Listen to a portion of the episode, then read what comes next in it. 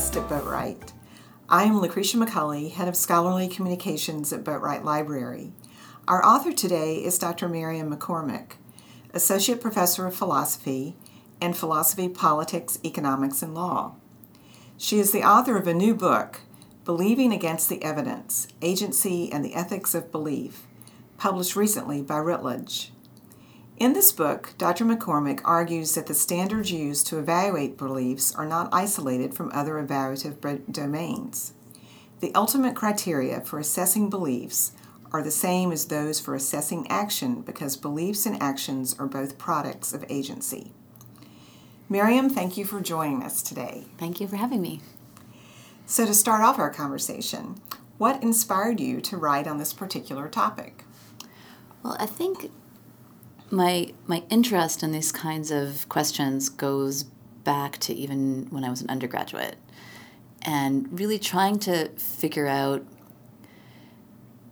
how to address skeptical arguments. So skepticism is this tradition in philosophy that goes way back to antiquity where there's questions about what are the ultimate grounds of our beliefs, right? So normally when we ask why if I ask you why you believe something, you can offer me reasons or you can give me evidence to why you believe it.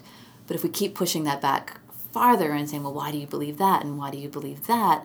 Ultimately, it seems that the the grounds that ground our justifications, if we keep pushing the questions of justification farther and farther back, we en- we end up not being able to give a rational justification for those ultimate justifications. And so then this worry happens happens um, that well if that's the case well then are any of our beliefs justified? Um, and there have been a lot of people a lot of philosophers who have tried to respond to skepticism and skeptical arguments directly to show that we can um, that we can actually give this justification of our ultimate justifications. I uh, because david hume has been one of my one of the philosophers i've engaged with a lot and that i've have a lot of sympathy for. I agree with him that ultimately we can't do that. We can't give an ultimate justification for our justifications, but yet we still hold on to these beliefs. There's some beliefs that we cannot give up, um, even if they don't have grounds. Like, even if we come to the view that we don't have a justification for our belief in uh, the external world that there are ob- that there are objects out there that actually correspond to our sensations. If we accept that well we can't prove that that doesn't isn't going to have an effect. We're going to still keep on thinking that we have that there are, are these there is an external world. And so i came to i came to be more interested in instead of trying to refute skepticism trying to understand beliefs trying to understand okay what is it about why do some beliefs if i show you you don't have grounds for them like you eventually you're a kid and you believe in santa claus and then you come to see that there's no evidence supporting it and you give it up. And that's usually what happens. You ha- find you don't have evidence you give it up. But that's not always the case. Sometimes these beliefs persevere and it seems like beliefs don't just have the the purpose and the aim of capturing the truth. They have this much more wider um, they have a much wider purpose, which includes uh, in, includes practical concerns as well. Like we need our beliefs for meaning making, for coherence, not just for getting the truth. And so contemporary philosophers tend to ignore that other side of beliefs, the practical aim of beliefs, because the worry is if you accept that, then any belief is going to be okay and we're not going to be able to say, well, this belief, this is not a belief one should have, and this is a belief that we should have, and that we're not going to be able to evaluate beliefs at all. At all. And so I've been working for many, many years to try to figure out, okay, how can we still be able to evaluate beliefs and say that some beliefs are not okay and some beliefs are okay, but recognize that it's not only about whether beliefs are grounded in evidence or not. So this is sort of something this this book is something that's kind of been the result of a long road. well, that's fascinating. Congratulations on finishing that. Thanks. Um, well, how do you think the University of Richmond community could use this book to address diversity on campus? So I, I start off the book with a little personal anecdote um, that I, uh, and this is this is um, is true. I sometimes, um, you know, normally when I'm driving along, I mean, you have to drive a lot in Richmond, and and I, I, I listen to NPR or I listen to my music, but sometimes you know the pledge drive comes on, or I don't have music to listen to, and a friend of mine pointed out that there's this radio station that we can get in Richmond. It's called American Family Radio that talks um, that is very much. Um, it's it's identifies as, as a Christian radio station, but um, I don't. It's not the.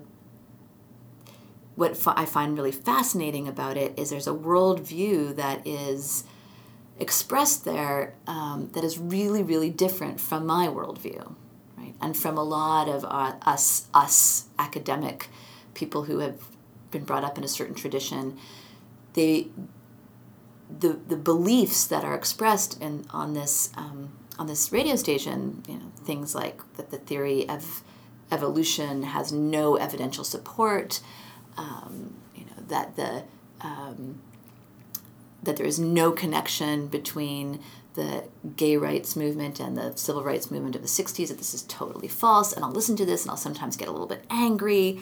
Um, but I'm also sort of fascinated. How could it be that um, people can come to have, in this day and age, can come to have such different beliefs about such fundamental ideas? And I think we have the tendency when we are confronted with very different perspectives, very um, to just dismiss them and not listen and just think, well, they're just a bunch of idiots and we know the truth and they don't, and you know we have science behind us and they don't, and it becomes an us versus them.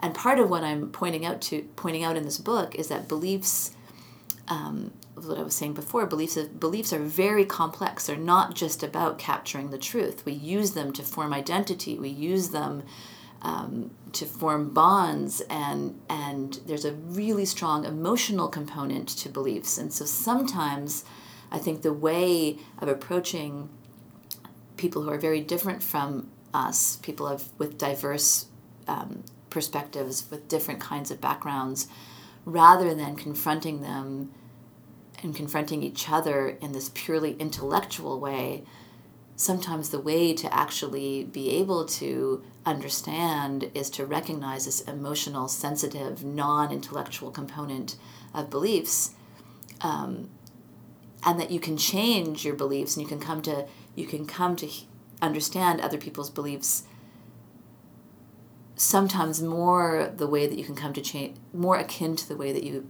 come to change your feelings. I mean, you can feel about something a certain way. You can feel angry about something, and then someone can come and talk to you about it, and they're not going to be able to get you to stop being angry by saying, Stop being angry. You're dumb for being angry. Right. But you'll be able to have a conversation where you under, come to understand where your anger comes from, and this can actually end up changing it. And so, the ho- one of my hopes is that in thinking about some of what I have to say in this book is that people can recognize that it's not as simple as saying beliefs that I disagree with are, um, or beliefs of a particular community that is very different from my own, um, are just false and wrong, but that it's much more complex than that. It's the complexity of beliefs that I want to point out, which is, and now as Richmond is getting more and more diverse in people's backgrounds and people who come here with different kinds of beliefs, I think it's even more important to be able to engage with that kind of sensitivity. Right. Okay, great. Very good. Well, did students assist you with the research and preparation of this book? Yes, actually, I was very lucky to be able to give a number of seminars in the philosophy department first on the ethics of belief just generally but then which was very helpful while i was working out a lot of these ideas to be able to read the articles i needed to read with my students and engage with engage with these articles and these ideas with my students.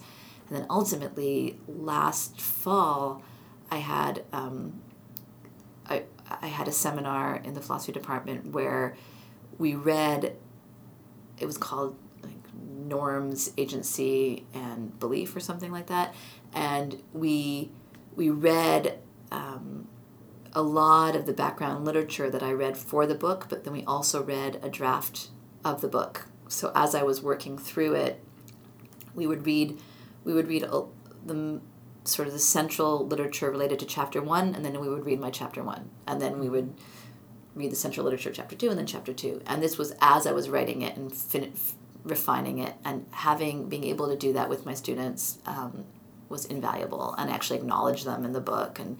Um, you know, some by name, and yeah. so that was that was just such a wonderful thing to be able to do.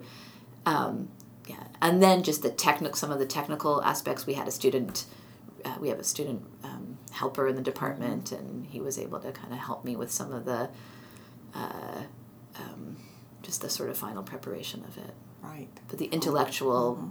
Engagement was what was really important for me. Yeah. Well, what a wonderful opportunity for them as well. Um, and how would you envision undergraduate students using this book for their study and research? Well, I, I I hope that it's something. I mean, even in that class, people used the rough, the, right. the rough copy of it, and I hope now that it's. Um, I mean, f- particularly for people who are in undergraduates in philosophy who are interested in these kinds of views. I mean, it's already some of them are already using it, and I hope they'll continue to.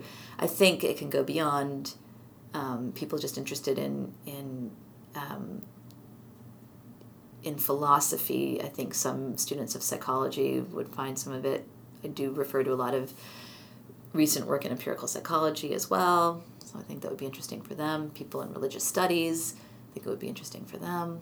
So I hope it'll it's available in the library, so hope right. I'll be able to check it out. And we do have two copies, so oh great of every faculty book. And our last question: How did library services support you in writing this book? Well, again, very lucky to be at University of Richmond where if I ever need any article or any book, it comes to me really, really quickly, even when I'm far away.